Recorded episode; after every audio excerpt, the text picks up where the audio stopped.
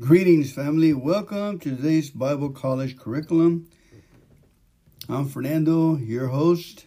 Let's go ahead and start with the Lord's Prayer, please. Our Father, who art in heaven, hallowed be thy name. Thy kingdom come, thy will be done on earth as it is in heaven. Give us this day our daily bread, and forgive us our trespasses, as we Forgive those who trespass against us. And lead us not into temptation, but deliver us from evil. For thine is the kingdom and the power and the glory forever and ever. Amen. Today, November the 23rd. Thank you so much for coming on in here and learning the word with me. Our scripture for our Bible college for the whole foundation is Matthew 22 29. It's it's a requirement that you memorize this and post it on your wall like I do. But Jesus answered and said to them, You are mistaken, and not understanding the scriptures nor the power of God. You are mistaking, not understanding the scriptures nor the power of God. Whew, that's huge, folks. That motivates me. I look at that Got to keep on keeping on. All right. Now, Luke 16:10 from the Amplified Bible says, "He who is faithful in a very little thing is faithful also in much."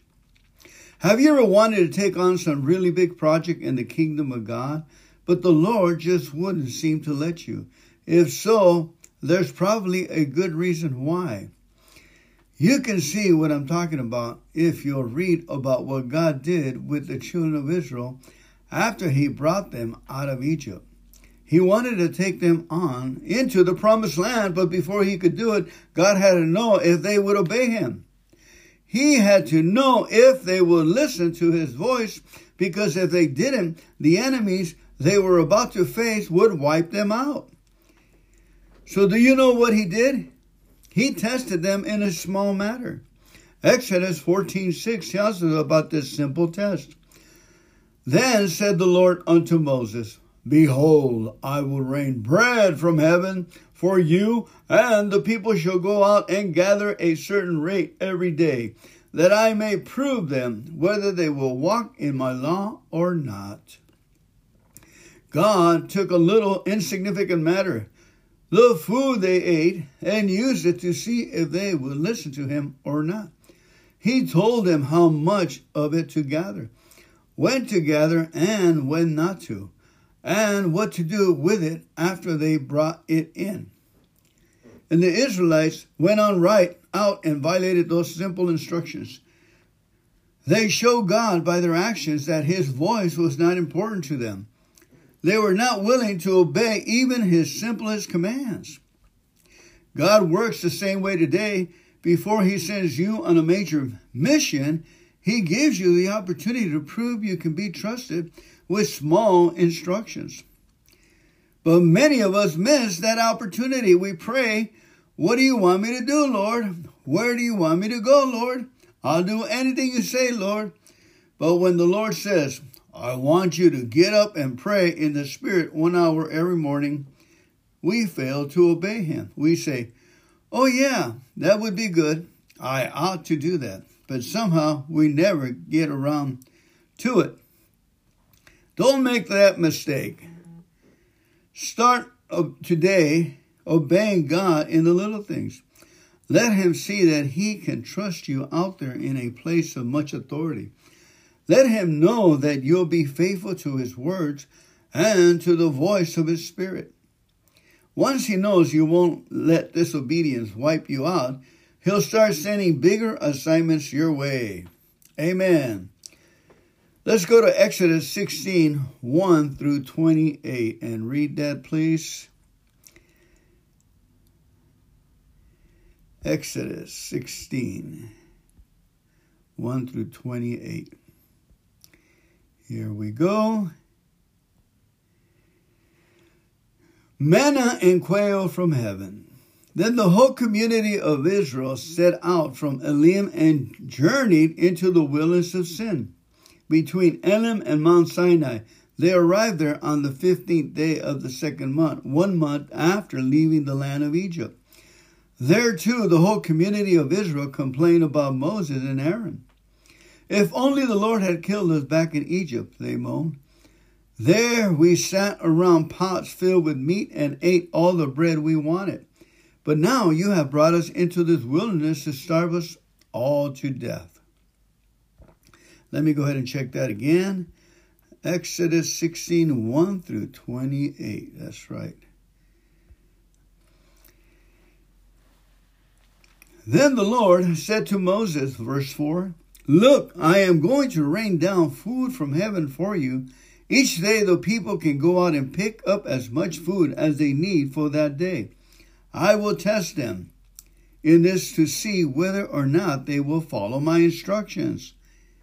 On the sixth day, they will gather food, and when they prepare it, there will be twice as much as usual. So Moses and Aaron said to all the people of Israel, By evening you will realize it was the Lord who brought you out of the land of Egypt. In the morning you will see the glory of the Lord, because he has heard your complaints. Uh, complaints, not against us, against him.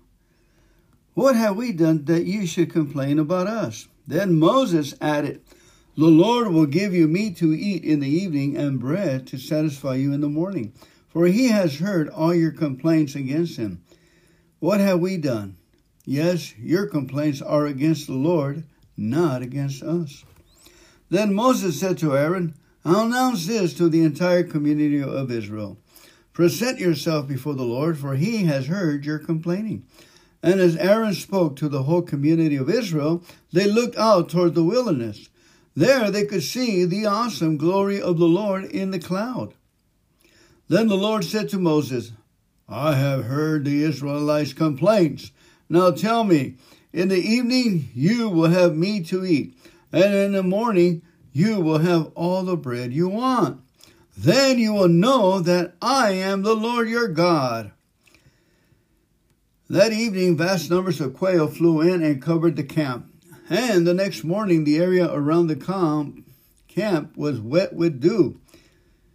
When the dew evaporated, a flasky substance as fine as frost blanketed the ground. The Israelites were puzzled when they saw it. What is it? They asked each other. They had no idea what it was. And Moses told them, It is the food the Lord has given you to eat.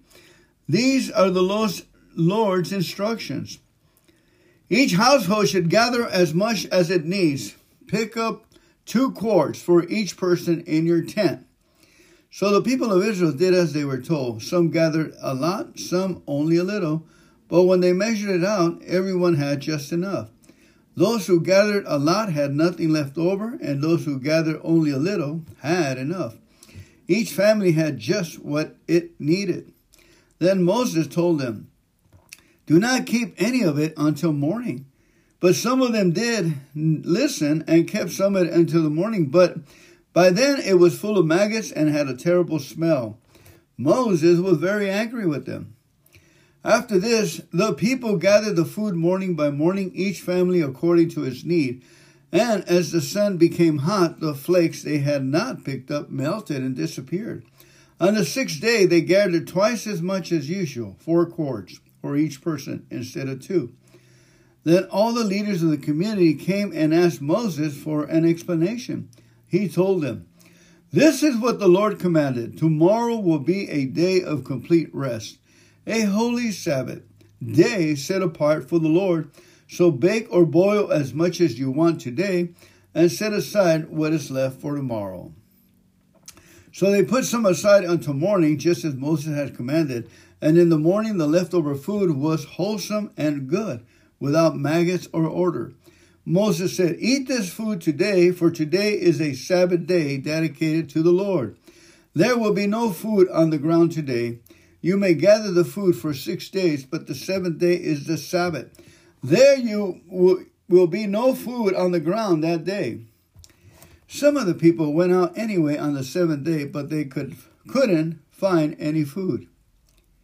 The Lord asked Moses, How long will these people refuse to obey my commands and instructions? They must realize that the Sabbath is the Lord's gift to you. That is why he gives you a two day supply on the sixth day, so there will be enough for two days. On the Sabbath day, you must each stay in your place. Do not go out to pick up food on the seventh day. So the people did not gather any food on the seventh day. the Israelites called the food manna. It was white like coriander seed and tasted like honey wafers. amen and amen. The word of the Lord. Thanks be to God. Amen.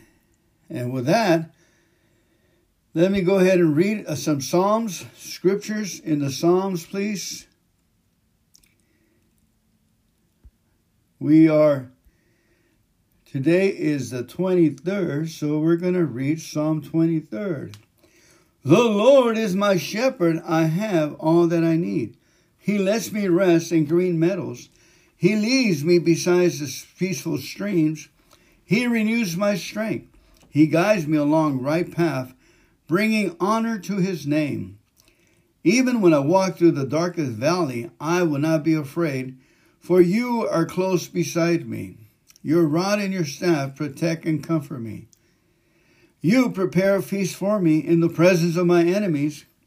You honor me by anointing my head with oil. My cup overflows with blessings. Surely your goodness and unfailing love will pursue me all the days of my life, and I will live in the house of the Lord forever. Amen. Psalm 23 now let's go to Psalm 32, 33, excuse me. Psalm 33 in the New Living Translation. Let the godly sing for joy to the Lord, for it is sitting, fitting for the pure to praise him. Praise the Lord with melodies on the lyre, make music for him on the ten stringed harp, sing a new song of praise to him, play skillfully on the harp, and sing with joy. For the word of the Lord holds true, and we can trust everything he does. He loves whatever is just and good. The unfailing love of the Lord fills the earth. The Lord merely spoke, and the heavens were created. He breathed the word, and all the stars were born. He assigned the sea its boundaries and locked the oceans in vast reservoirs. Let the whole earth praise the Lord. Hallelujah. Amen. He assigned the seas its boundaries and locked the ocean in vast reservoirs. Let the whole world fear the Lord and let everyone stand in awe of him. For when he spoke, the world began. It appeared at his command. The Lord frustrates the plans of the nations and thwarts all their schemes. But the Lord's plans stand firm forever his intentions can never be shaken. What joy for the nations who God is the Lord, whose people has he chosen as his inheritance. The Lord looks down from heaven and sees the whole human race. From his throne he observes all who live on the earth. He made their hearts so he understands everything they do. The best equipped army cannot save a king, nor is great strength enough to save a warrior. Don't count on your war horses to give you strength. Amen. And I lost my place. The Lord looks down from heaven and sees the whole human race. From his throne he observes all who live on the earth. He made their hearts so he understands everything they do. The best equipped army cannot save a king, nor is great strength enough to save a warrior. Don't count on your war horse to give you victory, for all its strength it cannot save you. But the Lord watches over those who fear him, those who rely on his unfailing love. He rescues them from death and keeps them alive in times of famine. We put our hope in the Lord for he is our help and our shield. In him our hearts rejoice, for we trust in his holy name. Let your unfailing love surround us, Lord, for our hope is in you alone. Amen and amen. Remember that the, those who fear the Lord and rely on his unfailing love, the Lord saves. Amen. Thank you for coming on today's podcast. We love you. We bless you. God bless you and keep you. Make his face to shine upon you. Be gracious unto you. Lift up his countenance and give you peace. Establish you in every which way. Smile on you. And may the two of you have humor all day long in love. In Jesus' name. Amen and amen.